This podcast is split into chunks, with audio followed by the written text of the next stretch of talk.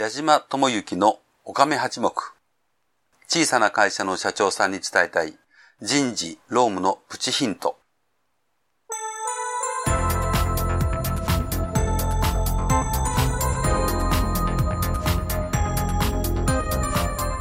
矢島智之のおかめ八目。小さな会社の社長さんに伝えたい人事労務のプチヒントは、中小企業の社長さんに会社を良くするヒントをお伝えしたいという思いでお届けする番組です。中小企業の社長さんにとって人事労務ほど難しい問題はありません。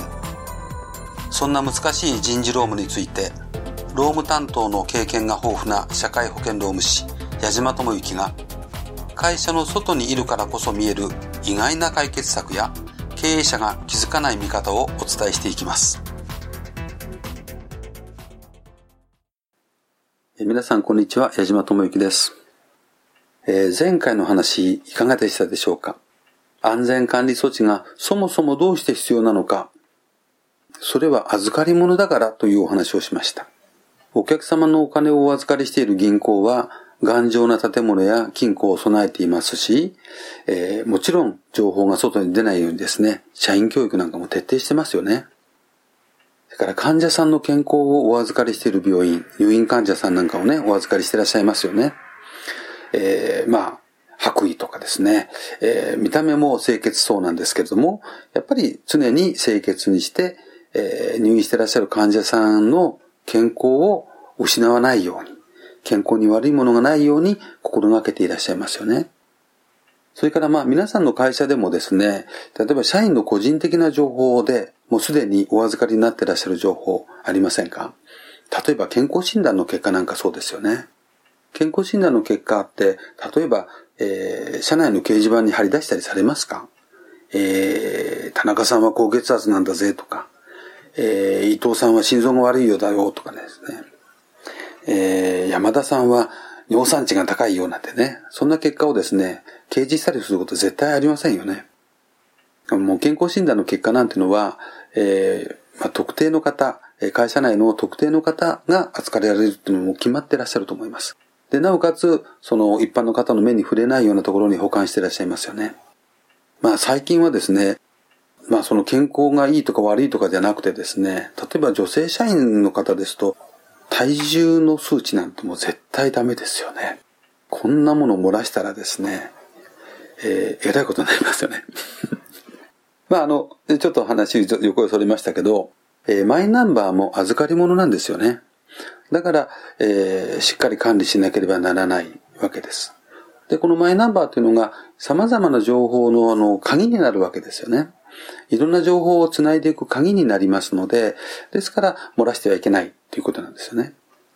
まあ、では具体的に会社にですね、どんな具体的な管理方法が必要とされているのか、えー、今週からはですね、安全管理措置ということのちょっと具体的な話をさせていただきたいと思いますが、ただあのテーマとして9月10月に行ってほしいことと申し上げておりますので、えー、まあできれば9月10月に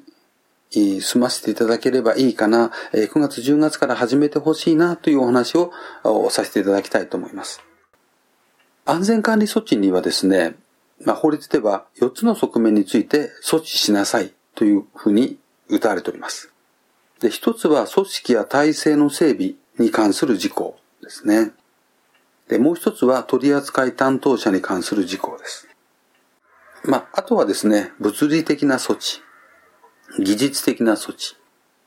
この4つなんですよね。組織体制に関する措置、取扱担当者に関する措置、物理的な措置、技術的な措置。この4つについて、え措置をしなさいということが決められております。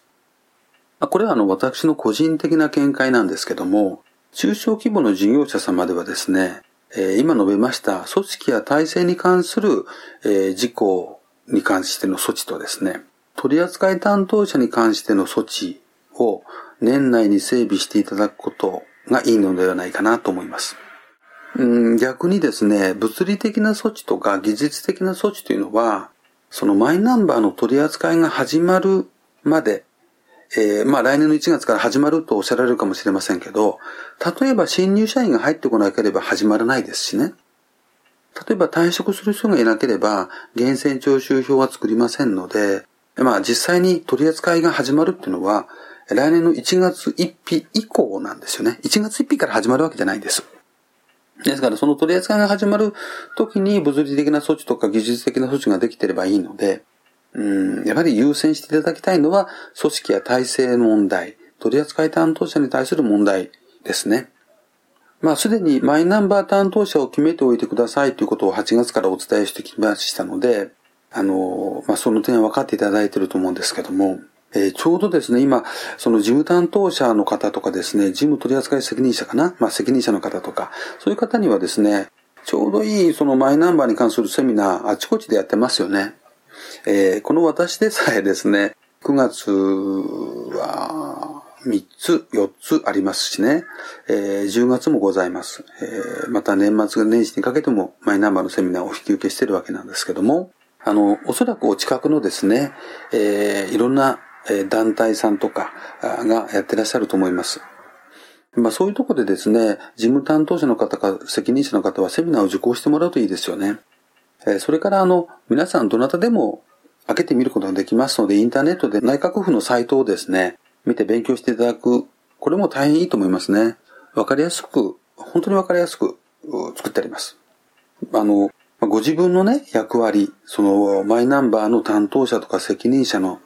えー、なっていただく方、まあ、その自分の役割っていうのはですね、誰かに教えてもらう部分も必要かと思いますけど、やっぱり自ら学んで勉強して、えー、私の役割はこうなんだということを認識していただくことがですね、まあ絶対必要じゃないでしょうかね。また、組織や体制については、えー、マイナンバーの責任者や事務担当者が中心となって、えー、まあ、いろんなことを決めていかれるといいですよね。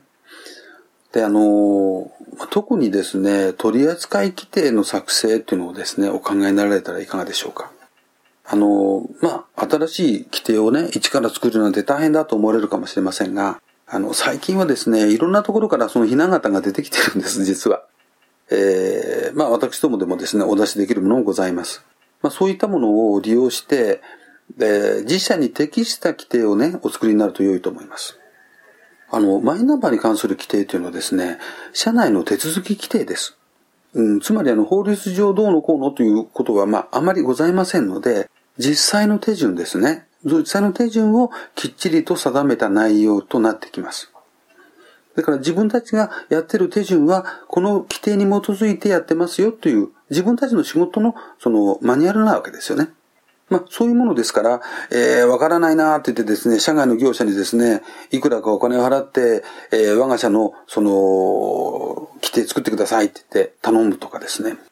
それから、どこかで手に入れたひな形をコピーして、そのままワープロで打ち直してですね、規定を作っちゃったよとか。あの、規定を整備することは全然意味がないわけでして、その自分たちの手続きを規定化する、規定通りに仕事をやる、ルール化をするとかですね。まあそういうことが必要でございます。まああの、責任者の方、それから事務担当者の方がね、自分たちの仕事の手順を示すもの。まあそのための規定なんですよね。ですから、例えば事務担当者の方が、まあ、例えば何かの理由があって交代をされるとかですね。そういう時には、その事務、業務マニュアルとしてですね、その手順を、この仕事のやり方はこうですよっていうふうにして、それを示せ、示していただけるもの。まあ、そういうものであることが必要ですよね。まあ、28年1月になりますとね、マイナンバーを使うことが出てくると思います。マイナンバーをお預かりするとかね、まあ、そういうことが出てきますのでね、あの、極端なこと言うと1月より前には、法律上は預かる必要はないわけでございます。ですからまあ年内に整備完了という形で、えー、取り掛かられてはいかがでございましょうか。そんなに時間はかかるものではないと思います。いかがでしたでしょうか。えー、今日のお話はここまでとさせていただきます。ありがとうございました。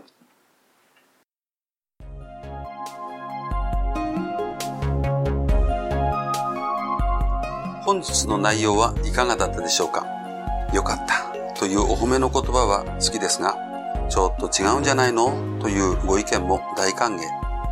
人事労務に100点の答えはありませんから。この番組では感想や質問などを受け付けています。